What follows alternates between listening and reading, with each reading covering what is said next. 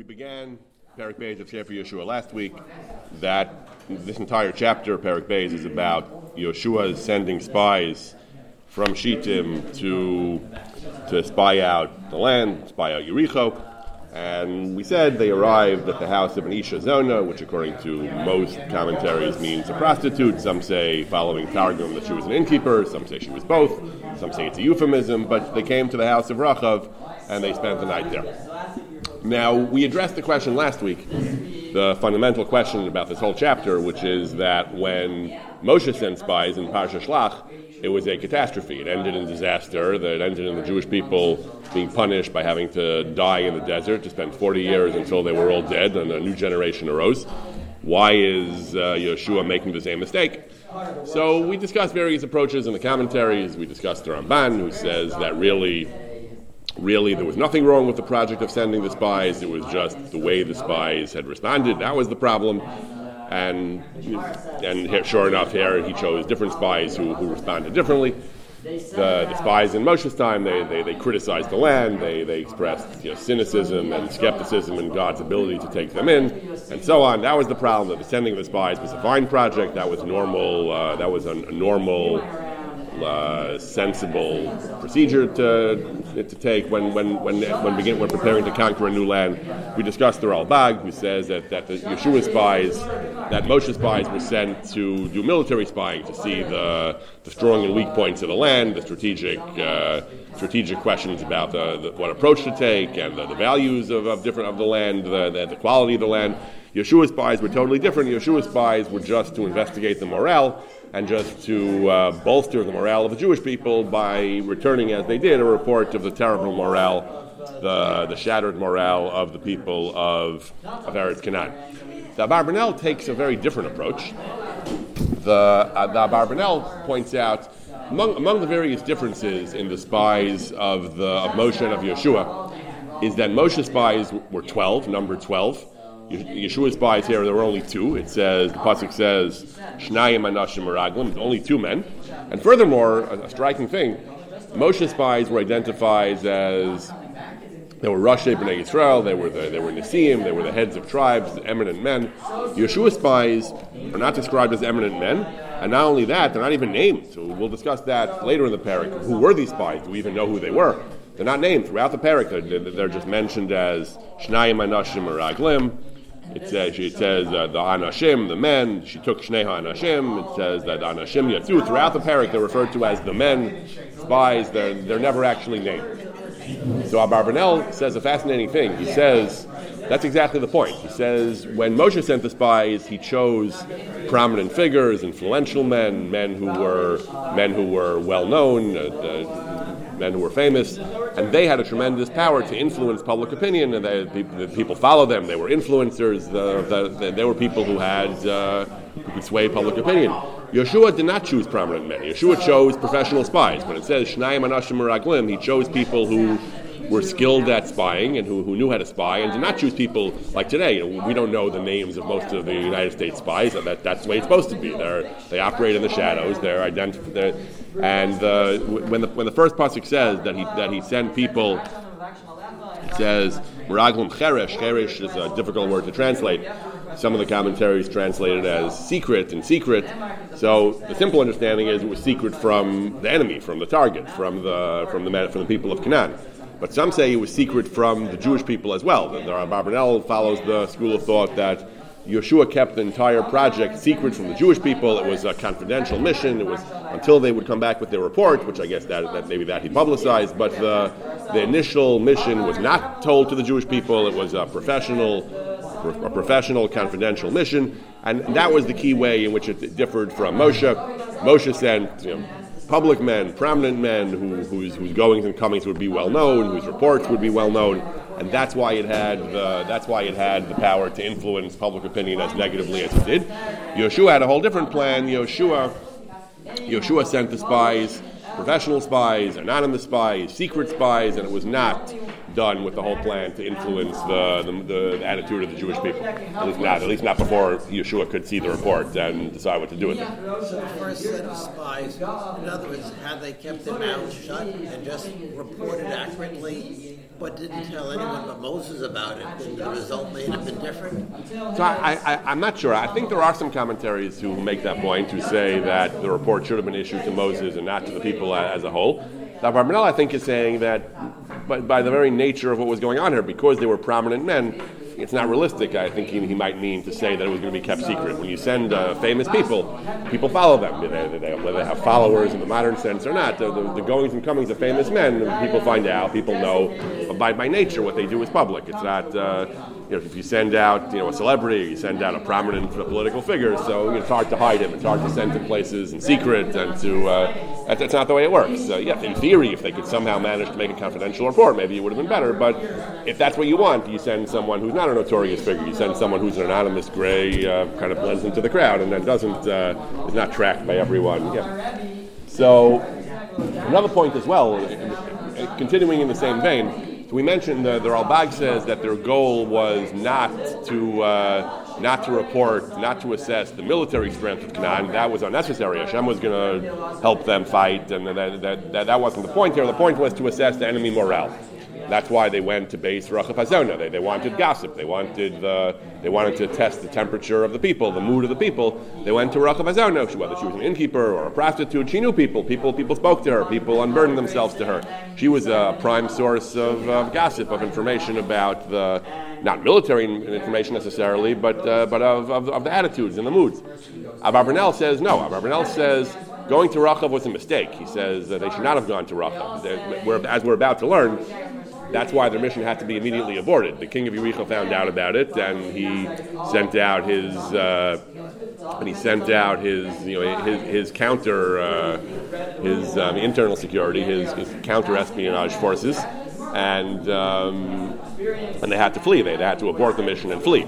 He says that was not what they were supposed to do. Even though they were professional spies, they made an error apparently. What they should have done was simply to go about their business as under the cover of merchants and and report uh, again re- report report the military aspects, the strong points, but not do it in a way that would attract attention. Somehow by going to Yericho, that by going to the to Rachav Hazona, that attracted attention. I'm not sure why. You'd think if there were foreign travelers, merchants, you know, spending the night at an inn or at a brothel might be a might be a typical thing to do. I'm not sure why he feels it attracted so much attention, but uh, Rabbanel says it was actually a mistake what they did. Unlike Ralbag, who says that was exactly the point. They came to glean intelligence about morale. They and they, they attained they obtained it and then they left. Abarbanel says it was a mistake. They, they, they, did not really accomplish the primary goal of their mission, was, which was to make a old-fashioned traditional assessment of the, of the strength and defenses of the country. Instead, because they made the, the error, the error in tradecraft of going to Beit Rachav Azona, the king found out about it and they had to abort the mission. It turned out okay. There, wasn't a great national catastrophe, but it was actually an error in their, uh, in their, in, in their trade. Now, so as we mentioned, the, the, one of the Barbanel's points is that the, the spies are, not are not described as being heads of Shvatim. They're not even named. They're, they're anonymous throughout the parak. This is an interesting thing. The, throughout throughout Tanakh, the Torah often tells us the names, even of figures who seem very minor, who don't seem to play a big role, who we know almost nothing about but their names. We have the genealogies, we have all kinds of lists of people and officials and so on. We often don't know really anything about them except the half a pasuk the Torah tells us their name, their father's name, and their title. And yet uh, there are other people in the Torah who seem to play pivotal roles, who seem to have uh, interesting and dramatic roles, who the Torah chooses not to name. Perhaps the most striking example is in Parashas Chayei Sarah, where Avram sends his servant, Eved Avram, the Ish, the Eved, he sends a servant to find a wife for Yitzchak, and the servant has these adventures. He takes ten camels to uh, to Aram Naharayim, and he prays to Hashem, and he says the girl that comes out uh, will be a wife for Yitzchak, and Rivka comes out, and she uh, he gives her jewelry, and she invites him in, and then he gives he repeats the whole story to her family, and he says, "I want to take Rivka back to marry Yitzchak." Throughout that story, psukim, dozens of psukim, the person is nowhere named by the Chumash. Eliezer. So Lewis points out correctly that that he was Eliezer. And that, of course, is a midrashic tradition that appears in a variety of midrashim, and Rashi brings it, and we're all taught that in elementary school that this was Eliezer, but it, it's surprising, as, as you're surprised now, it is surprising that nowhere in the text of the Chumash is the person named. He's, he's referred to repeatedly as Eved Avram and, and the Ish, the Ish and the Eved, and nowhere is he named. The, the name Eliezer as a servant of Avram appears once two parashas earlier. He appears in the end of Parashas Lech Lecha at the story of the Bris Bein Habesarim, where, where, where, right before the Bris Bein Habesarim, where, where Hashem promises Avram great reward for his piety, and Avram is depressed. Avram says, uh, "It's not worth anything to me. Uh, anything you give me, you know, what is it worth? I have no heir. I have no son." who ben Meshek Basi, who Damesek Eliezer. The steward of my house is not my son, as it should be. It's, uh, it's Damesek Eliezer. It's, it's this person called Eliezer. That is the only time Eliezer, the, the servant of Avram, is, is mentioned by name. There were other Eliezers in Tanakh. Uh, uh, Eliezer was the son of Moshe. Eliezer was the son of Moshe Rabbeinu. There were other Eliezers, but the, the Eliezer as the, the servant or the steward of Avram's house is never mentioned by name in Chayei never mentioned anywhere else except in Parshas Lech Lecha. Now, Chazal, of course, we, we grow up with this tradition that it was Eliezer, but it's a remarkable thing. That the Pasuk never feels the need to ever mention him by name. So sometimes that's what the Torah does. Sometimes even important figures, uh, you're left to extrapolate the identity and figure out who he was based on the oral Torah, based on other psukim, like the story in Lech Lecha. And here, these spies as well, these spies are not named throughout the parak. There, there's no mention of their name. Abarbanel indeed assumes that, Abarbanel understands that it's because they were anonymous figures, the same way we don't name our spies today. They're, they're not, they were not well-known people. Maybe not because of secrecy, but they were not prominent men. They were, they were professional expert spies, but they were not uh, prominent figures.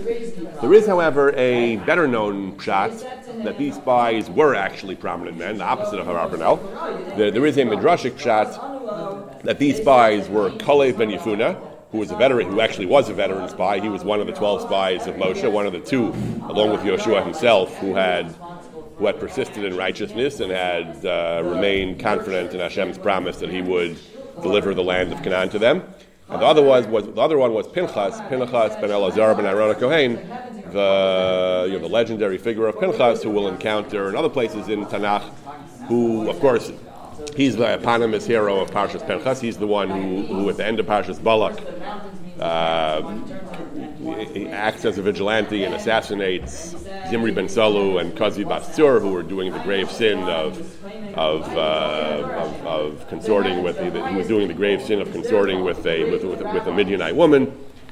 Um, and, uh, and and Hashem gives him great praise and says you'll have brisi shalom and he'll shower he'll shower him with, with blessing and kahuna and so on. And that was Pinchas. Pinchas is going to appear once or twice by name in, in the Nevi'im. And, but Chazal have Chazal famously ident- identify Pinchas with other figures in, in Tanakh where he isn't mentioned by name. This is one. One of the two spies was Pinchas. And more famously, perhaps, is the tradition that Pinchas Ze'elio. Eliyahu Navi, who appears in Sefer Malachim, who appears as a pivotal figure in the time of the reign of the, the evil, the wicked king Achav. So Eliyahu Navi is, is, is, one of the greatest of the Nevi'im, one of the most famous of the, of the prophets. He has these tremendous, uh, tremendous adventures, these tremendous dramatic, uh, dramatic accounts of his comings and goings. So Chazal identified Pinchas with Eliyahu. That means Pinchas lived for centuries. Pinchas was, he lived in the time of the desert. The stories in the time of Achav were about 400 years later. So Chazal, Chazal say that Pinchas was Eliyahu. Some of the some of the Rishonim accept that as well. That that, that Pinchas was this uh, you know, was this supernatural figure who lived for a supernaturally long period of time, who could appear and disappear and had other uh, supernatural characteristics. And he was one of the two spies. We'll, we'll, we'll see as we go through the psukim here how Chazal inject Pinchas into the narrative. I'll call upon him. We have we have some very very opposite, diametrically opposite approaches to the spies. We have uh, the Ralbag. We said last week that the purpose of the spies was to assess morale, not to assess uh, objective military strength. We have the Barbanel says the opposite, that that was just an accident. They had to abort their mission, and all they came back with was an assessment of morale, but not that that was their primary primary goal. We have, uh, and again, we have Chazal who say that these were two of the most eminent men Kalev was one of the only men who survived from the desert. He must have been a uh, he must have been a, uh, a revered figure at that time. One of the only tzaddikim who tried to do the right thing. He's mentioned later in Tanakh. Pinchas, who was also a larger than life figure, and uh, that's Chazal. And as opposed to Chazal, we have a Barbanel who says these two men are anonymous. They were not Rosh B'nai Israel. These were not prominent men, and they were. Uh, they were professional spies uh, who operated under the cloak of anonymity and were not, were, were deliberately not chosen to be famous men. So anyway, so it says uh, this is all we, we read Pasuk Aleph last week. It says they arrived at the house of Isha Zona, Ushma Rachav. We mentioned some actually say the reason they're not named is because they chose to go to an, an Isha Zona because they go to a uh, because they went to a um, because they chose because they chose to go to the house of Anisha Zona, they the the the Navi the, the the Navi the Navi doesn't mention who they were because the it was a little bit disgraceful. Even though they, didn't sin with her, they, they went you know for, for military reasons, for, for part of their cover possibly, but it's a kind of uh, you know awkward and uncomfortable situation, so they're not actually named. So anyway, pasuk Beis, we, we, we have pasuk Beis, Vayei Amar Lamelach Yericho Lemar. It was told, it was it was said to. Uh, by his internal security apparatus, apparently, that he, he got a report as follows: Hinei Hashem bo Hena, alayla. Men have arrived tonight. Mibnei Yisrael. These men are from are from the Jewish people, our enemy, who are uh, who are encamped out uh, out ominously uh, on our borders. Lach pares haaretz. Uh, they were approaching. They were approaching Yericho, and they came lach pares haaretz to spy out the land. This is the haftarah we read on. This is the haftarah we read on Parashat Shlach and I, I, think, and uh, I, I, always marvel. You, you, read the spy stories. I always marvel at how good, or either either how either they must have made some terrible mistake in, in their spycraft, or Melech Yericho must have had an incredibly good and uh, competent internal security apparatus. But the very night they came, he got a report, an accurate report, saying there are Jewish spies uh, who have arrived at Yericho they were maybe they, they were overheard speaking Hebrew to each other. Right, maybe they, they overheard them speaking Hebrew, which, which obviously would be a, a, a, dangerous mistake to make. But uh, right, somehow they uh, somehow whether it was language, whether maybe they made a mistake in how they dressed or something. Maybe there are a thousand ways you can make a mistake and trip up and reveal that you're. Uh, you know, and reveal that you're not uh, you're not who you say you are. But uh, whatever it was, we're not given we're not given much in the way of detail. We're not given a whole lot in the way of detail, but uh, the point is, it was told to Melech Yericho. Somehow he uh, somehow he was told that there are that two men arrived. They're spies. They're here to they're here to spy out uh, at, uh, the land. So Melech Yericho reacts. He, he acts quick. he acts swiftly. Pasuk Gimel. Vayishlach Melech Yericho Rachav Lamar. So he promptly sent her a message. He said, "Hoti hanashim habayim elayich." Produce these men, bring them out, the men who have come to you. Asher I, I know they're they're lodging with you. I know they're with your the, the Hebrew words habayim elayich. The it says originally it says it, it says uh, vayavo shizona. It says habayim elayich. Uh, the next part that she's going to say, "Vatomer Cain Bo'elai," they came unto me. In Hebrew, the, the term "ba" beis aleph in, in, in various conjugations is often used as a euphemism you know, for, for sexual contact. Uh, it, it is often used to mean sexual contact because she was a zona. So it's uh, so some understand that when he said habayim he meant you know, they, they came to you for you know, for those purposes. Or it could just be kipshuto, that they came to you for a place to stay, for a meal and a bed. But whatever it is, he said, these people who came to you whatever purpose they came. Abarbanel, I think, says either boy melayech for, for sexual favors, or asher or they just came to you for lodging. Whatever reason they're here, whatever they told you, whatever, whatever they told you their business is, I want these men. Produce them because whatever they say they're here for, business, uh, pleasure, uh, lodging, whatever, whatever, whatever their, their claim is, the truth is, he said, bo. They have, I, I, I know that they have, they have come to spy. So I want these men, produce them, bring them out, and uh, you know, presumably he was going to you know, kill them, imprison them, something.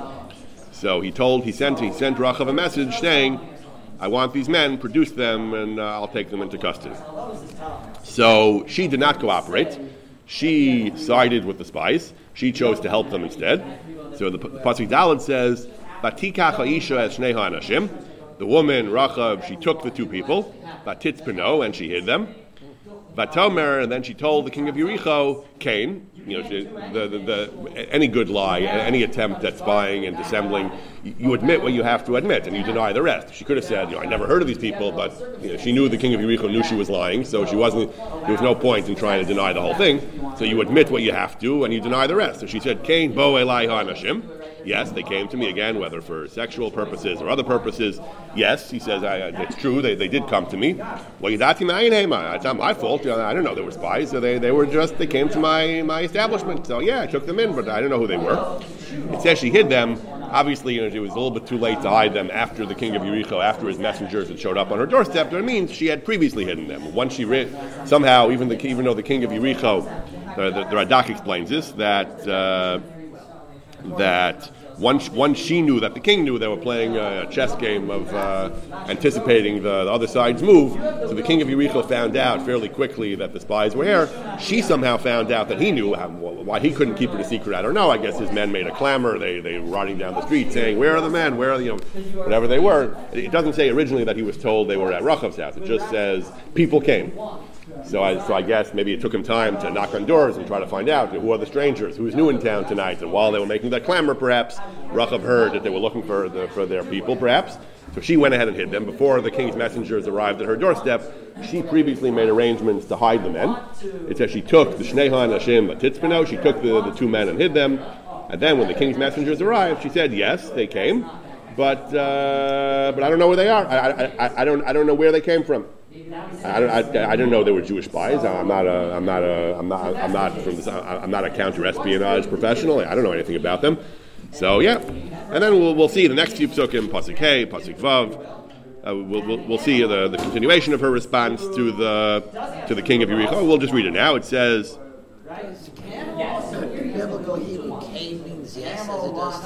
Yes, Cain. Um, Cain means either yes or means that's correct, or for example, when, when, when the daughters of Tzlafchad, when they when they appealed to Moshe for the right to inherit their father because he left no no son, and they and they would they should be the heirs, so they made they made their petition to Moshe, and the response Hashem's response to Moshe was, Cain benos Yisrael, Cain benos Tzlafchad Dover. So Cain means correct.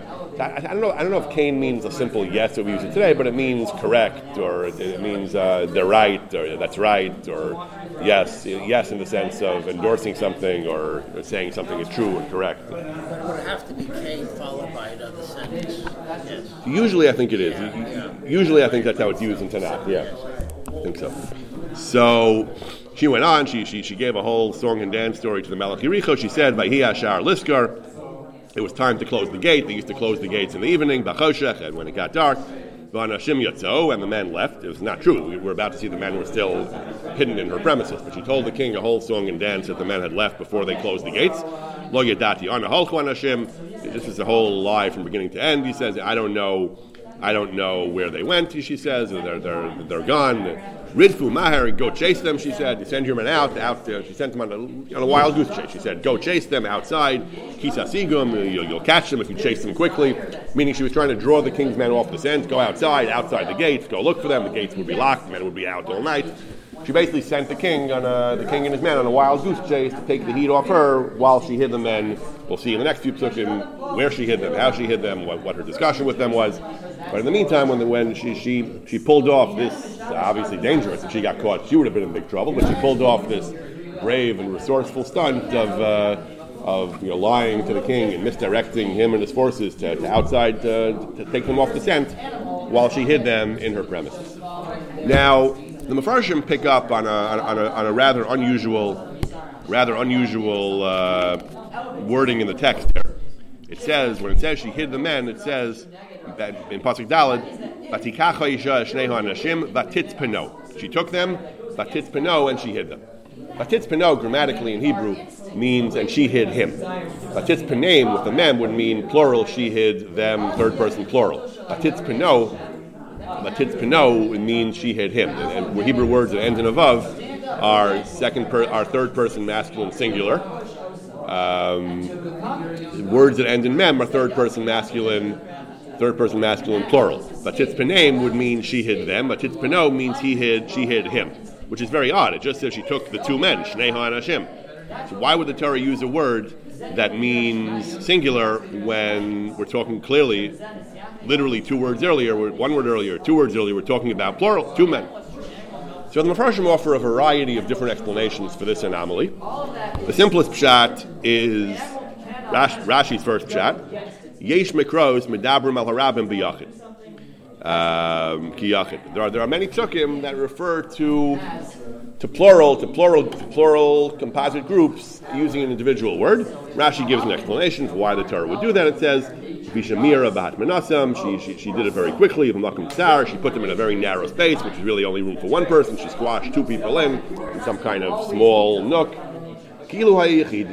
Rashi says the reason we refer to Lashon Yachid is even though it's not strictly grammatically correct, but the Torah does that sometimes, and in this particular case, the reason is because she did it so quickly and hid them in, uh, t- together as if they were just one person, and then she squashed them in, so it uses a Lashon Yachid. In general, stepping back from Rashi, we do find numerous places in Tanakh where the rules of grammar are not strictly followed, where, we, where, where the Torah seems to mismatch uh, singular and plural, like here, where the Torah matches Zachar and mismatches Zachar and Nekeva. And in, in English, we, we don't really have as much of uh, Zachar and Nekeva except for people, but in Hebrew, as with other languages, French, I think, Italian, uh, many other languages have uh, Zachar and Nekeva.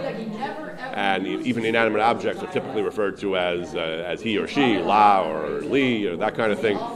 Um, and and you know it's one other thing you have to know in the language which which which pronouns which uh, which which um, prepositions and stuff you have to use for uh, for, for for different types of objects which are zachar and which are nekeva. And Hebrew Hebrew is generally you know consistent about it, but sometimes not. Sometimes we, we use them a little bit loosely.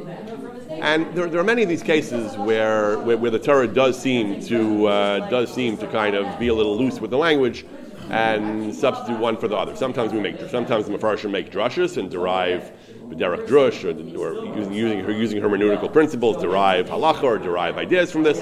But very often there, this, it's, a, it's a pretty it's a relatively not uncommon thing in Tanakh for the Torah to just not be so precise about these formal rules of grammar.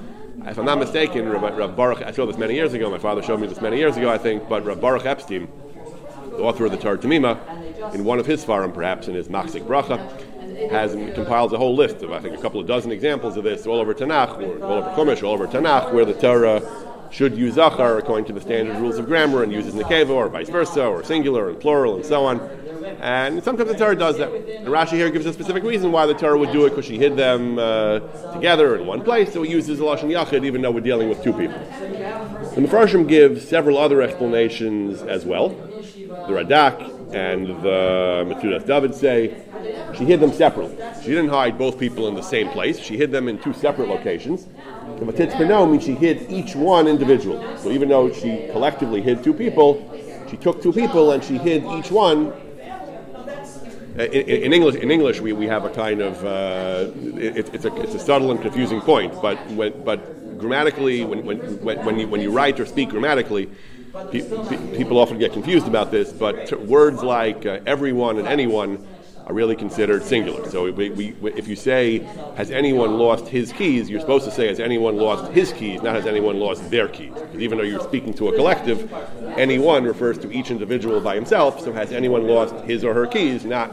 So there, there, there, there's even a word for it. There's the collective, um, there's the, there's something like the, the singular they, or the, the so the, the, the, the rules are becoming a little bit looser. I think even Obama famously once used there together with anyone, and all the grammar police were all up in arms about has that become accepted as correct yet in English or not. Today, of course, with uh, gender identity issues, they're starting to use they in a singular form because it avoids all the minefields of pronouns. But, but in general, Hebrew has rules. Hebrew's rules are thousands of years you know, old already. And in general, we, we were supposed to use the right word, but sometimes for various reasons. Rashi's reason is because she hid them together in a very narrow place or uh, the Radak is just the opposite. She hid them in separate places, so it means she hid each one. She hid, she hid each one in a each one in a separate place. So it says singular. That's another. That's another pshat. Um, so we have we, we so, so, we have several explanations. These are all b'derech pshat. The Ralbag also says that she hid each one separately. That's why he uses lashon yachid, but tits to know. Ralbag says the reason she put each one in a uh, separate place but she didn't want to put all her eggs in one basket. She didn't want to put all her spies in one basket in case the king found one hiding place. This way, the other one might escape. So she, he would catch one, but the other one would get away. Other other Mepharshim say that the, the, the David says the reason for hiding them in separate places because it's easier. A, a, large hiding place is more easily found. Smaller hiding places are can, can be more easily passed by. You know, if, if, if, you have a big, you know, you you're hiding things under a blanket, you have a big bump, it's suspicious. You have a couple of small bumps, it's not it's not as uh, not as noticeable. So the So, so these are the approaches uh, B'derech Hapshat, that she hid the spies uh, separately, or she hid them together as if they're only one person in a small space.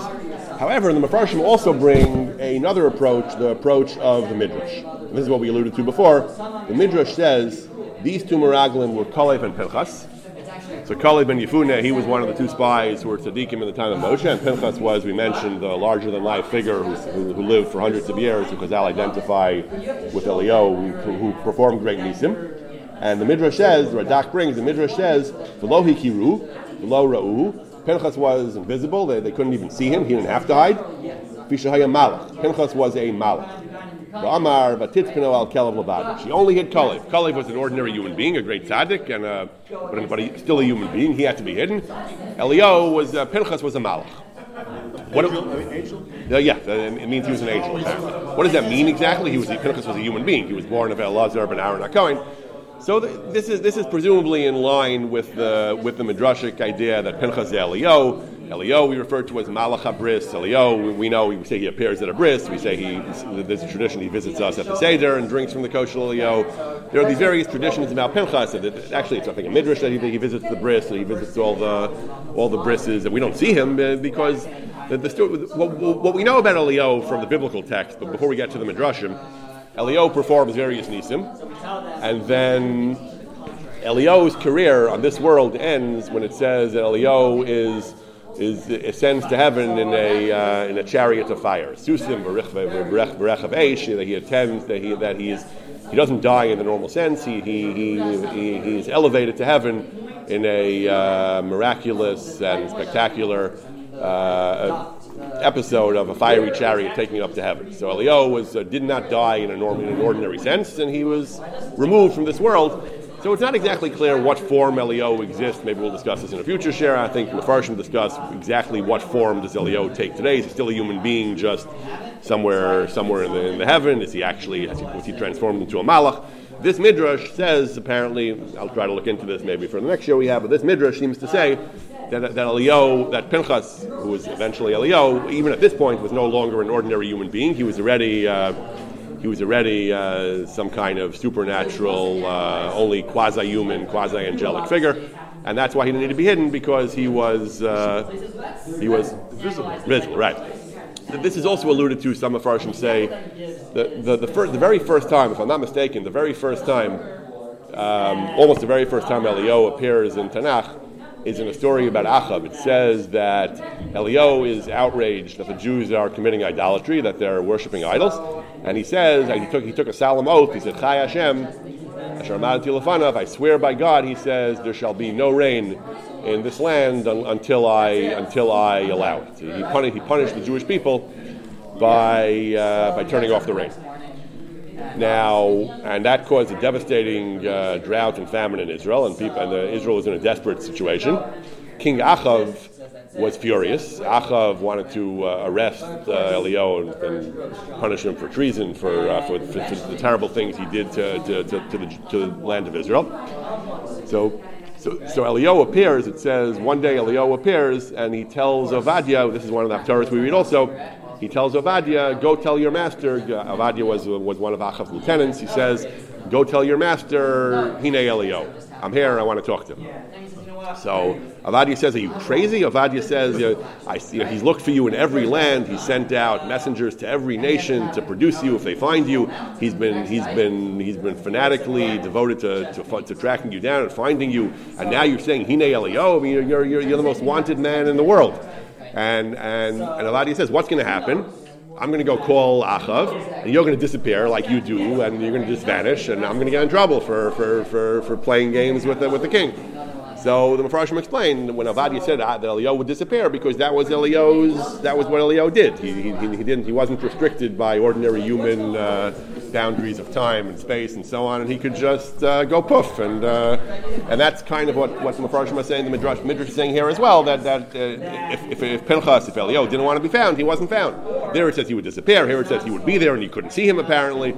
So this is the idea that Pinchas Elio was not an ordinary person, and therefore he didn't need the he didn't need the, the protection of being hidden the way she hid Pinchas. Rashi says Vishaya Kim Malach, he was like a Malach. Usually a Malach is not human to begin with, but uh, but Rashi also brings the other pshat that she hit each one individually.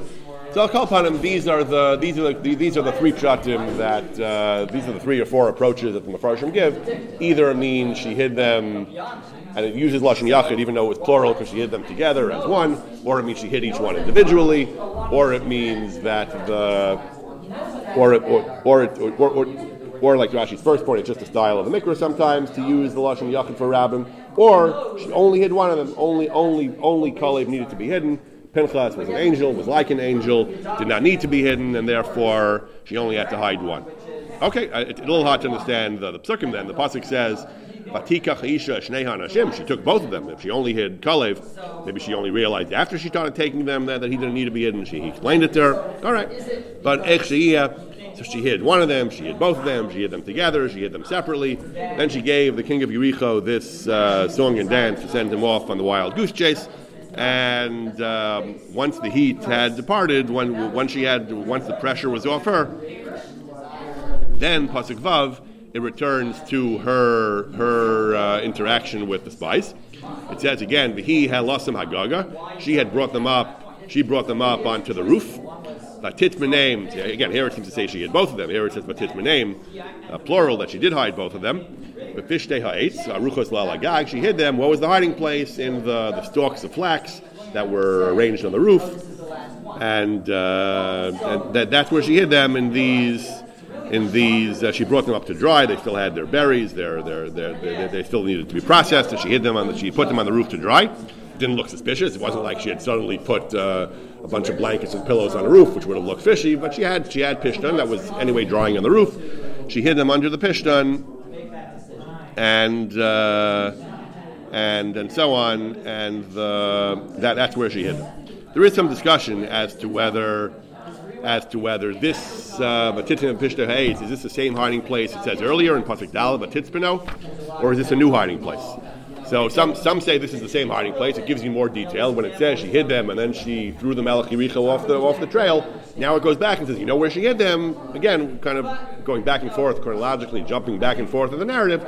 The place where she hid them was she hid them on the roof under the under the pishta.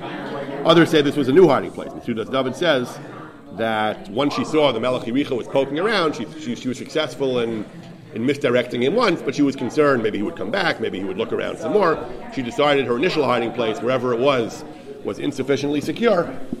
so she moved them, she hid them again. She hid them again, and the and the and hid them someplace safer. The Radak says this is the same hiding place as before, jumping back and clarifying the earlier place. And David said this was a new hiding place, and uh, and this was a new hiding place. And that would also explain why the verb is different. The, the previous word used is batitz peno, which again, the safnas the, the, Hebrew word, the Hebrew word with the roots of sadi pei nun means to hide, a hidden thing. Batitz peno also means to hide. They're, they're, they're, synonyms. They both mean to hide, but the reason the Torah uses a different word, the Navi uses a different word, so the, the Matsudas David says is that, uh, he, I don't know if he says this explicitly, but he says that the that, that, that's why he used a new word because that's what the my Judaic press Navi says that according to Matsudas David he uses a new word because because it was a new hiding place. Uh, since, since, it was a new hiding place, and it, it, hints at that by, by using a different verb to refer to the refer to the current hiding place. This is a theme we talked about in our introductory our introductory share the Hebrew, the, the, Hebrew often, the Nevi'im, especially the Nevi'im Achronim, often repeats things. You often have the same pasuk. We'll have two halves. It'll repeat the same the same idea in different words. And many of the traditional commentaries, Radak and Matsudas David, will often just refer to that as Kefel Inyan B'Milo Shonos. It just repeats the same thing using different words. It's just a stylistic thing. It wants to hammer the point home, and it, says it again, but it changes the words just for elegance of style. The Malbim is very much opposed to this. The Malbim says every word in Tanakh has a precise meaning, and dafka that word was chosen, and no other word would have connoted exactly the same thing. And when the Torah uses two similar sounding words, two synonyms, we have to tease out the, the difference in the shade of meaning and to try to explain exactly what the difference is and why this word is used here and this word is used here. I once had an English teacher who was in high school who was uh, fanatically strict about this type of rule to the point of caricature he would never allow us to use the same word in close proximity or, or, two, or two forms of the same word in, in writing. to the extent he took it to a kind of uh, preposterous extreme, if, if we wanted to say something like this plan had advantages and disadvantages, that was a no-no because we're using the word advantages twice. We have to say advantages and negative consequences or something like that. My mother, who is also an English professor, thought that was ridiculous. But uh, but the point is that there is such a thing in style in general that you try you know to, to use different words when you can just, just to avoid the kind of monotony and repeti- repetitive feeling. You try to change the words. So kipshuto, you know, batitzma name and batitzpino mean more or less the same thing. It just switches from one to the other because to avoid using the same word. But some suggest that, that this refers to a different hiding place, a more secure hiding place, and that's why it switches from the word batitzpino to batitzpanem because because. Right. So the question is why it switches the plural. That's a good question, and I don't know. That that that that, that certainly seems to be a, um, a problem with Chazal's approach. If Chazal say it's deliberately used Batitz Pino because she only hid one, why would she have to hide two over here? According to the other approaches, it's a little easier to, to, to rule. If, if just she hid each one separately, so here you know, she hid both of them separately. Maybe this, maybe time she hid them together. It's, then you can understand why the Torah switches freely between singular and plural. But according to Chazal, it's a little, it's again a little diff- difficult to understand why it says Vatitzma name over here. Anyway, that's what she did. She hid the, she hid the two spies. Either it's just uh, clarifying where she hid them the first time, or it's uh, telling you she hid them again in a new place. Fine. So the, now it goes back to the story. So after she told the king of Yericho that they, they, they, they, they, they, they scooted out the gates, they, they, they, they, they got out before they closed the gates. So the king of Yericho sent his men out to chase them.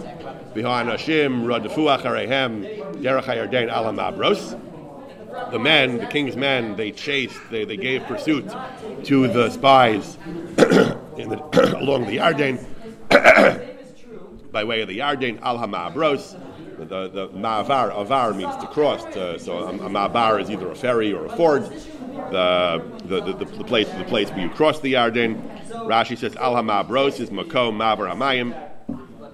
The, the the place where they the, the, the place where, where you cross the water you, you cross the river at certain places either where there's a bridge or there's a ferry or where there's the river is shallow and you can ford it.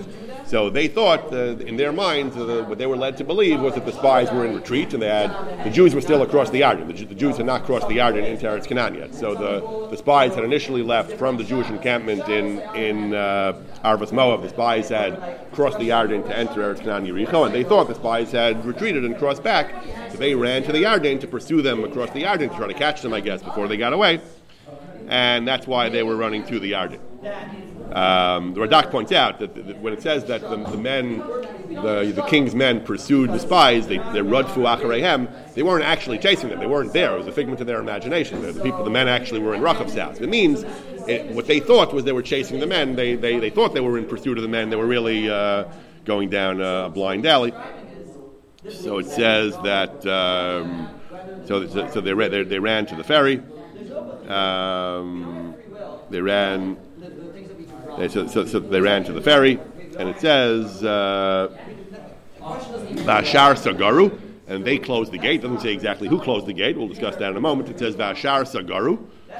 And Acharasher Kashiyatsu Arot from Acharem. After the, the king's the king's pursuers, after the king's men had exited the city to chase the spies, they closed the gates. Who closed the gates exactly? Know, why was why was somebody closing the gates to lock the pursuers out? So it's not so clear. Rashi says Vashar Sagaru Hasharim the, the, the, officials who were in charge of closing the gates. The gates had to be closed at nightfall. The king's men were on a mission. Uh, we'll deal with that. either it was so important to close the gates, even if that meant locking the king's men out, or it's like a bureaucracy that one department doesn't know what the other department is doing, doesn't care. You know, my job is to lock the gates. The fact that you're on a mission for the king, a, na- mission of national security, is not my problem. I'm locking the gates. But whatever it is, the, according to Rashi, it was the sharim, it was the, the gatekeepers locked the gates, and the possibility they, in case the spies were still inside the uh, city, to lock them in. Right, that's another idea. That the, the, the, king maybe was hedging his bets. If they're gone, my men will will, will chase them down. If they're here, we'll keep them here until we have a chance to go house. Yeah, maybe that's also a possibility, right? I don't think I saw that one, but it sounds, sounds like a possible idea.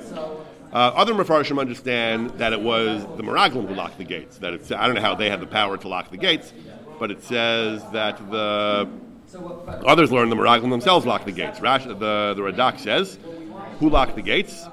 The Radak says that it was that the Meraglim or Anshe Abayas or the, the people of Rachav's house they locked the gates. They, they, they uh, we're going to see later that she lived. Her house was in the walls of the city, so they locked the gate. They, they, they, they did that. And it says, yeah, the spies wouldn't have gone wandering around locking gates. The spies were hiding. The spies were scared of getting caught. They, they weren't able to go freely about. So he says it was the, the men of Rachav's house locked the gates. And um, She didn't have a doorway right to the outside of the wall. right, so w- w- w- I'm sorry. She doesn't have her own doorway to the outside. Right, so we, we, we're going to see a little more about that. We're going to, we're to see that when, when the way the spies actually got out, once the king's men were, were gone, she lowered them out through the window. So she, she, she at least had a window access to go outside. Uh, yeah, so we'll, we'll see more about the configuration of her house a little bit later. But in the meantime, it says. In the meantime, it says that the that they that their men, their people, the, the, her people who were loyal to the spies, were locking the gates, and he says. See, either either he says they, they did it right away. That when it says kashiyatzor, but as soon as they went out, they wanted to lock them out and secure the secure their house. They locked the gates right away. Or he says, or he says, uh, he, he says he says if it would have said kasher yatsu, it says acharei kasher yatsu. So if it would have said just kasher yatsu, then it would mean that that they locked it right away. So that, then it would have looked suspicious. As soon as they left, you're locking the door, you look like there's something to hide. That's why he said they didn't do it right away, he says. He said they gave them a chance, and they waited a little bit. Once they had you know, gotten clear, it didn't look, it didn't look suspicious anymore. And then they uh, and then they locked the gates. That's why he says acharei kasher yatu. That they gave some time until a decent amount of time had passed until the, the guard the, the, the king's men had left. Then they locked the gates to uh, you know, to, uh, to keep to keep to keep themselves secure. Um, yeah, so there are there are people who the Abravanel apparently says uh, the Abravanel says what you said. I haven't seen this, but Abravanel says what you said. They bring here that that the she actually told them, you know, it's your fault. They escaped through the gates. You should have locked the gates earlier. If you, know there are spies here. Now she had the chutzpah. Not only did she, uh, not only did she say that it's not my fault the spies escaped, it's your fault. You let them escape. You should have locked them in. So they ran out and, uh, and they locked the gates behind them. So they locked the gates to keep the spies in, which was which is what we suggested to keep, to keep in case the spies were still inside. That, that that's exactly what they did. So we have about four different explanations, three or four explanations for who locked these gates. Rashi says it was just the regular gatekeepers locked the gates, either because they they still felt the security threat of invasion outweighed the the, the possibility of locking the the, the, the, the king's men outside, or because with bureaucracy they just didn't know or didn't care. That's one explanation. It was the gatekeepers who locked it. Radak says it was Rachav's people, the spies themselves, the Rachav's people who locked it to keep to keep the spies safe. And the third shot is the Barbanel, which is what you suggested, that it was the that, that it was the, it was the, the, the pursuers, the, the, the men themselves, the king's men who were looking for the spies. They locked the gates behind themselves in order to keep the spies in in case they were still inside the city.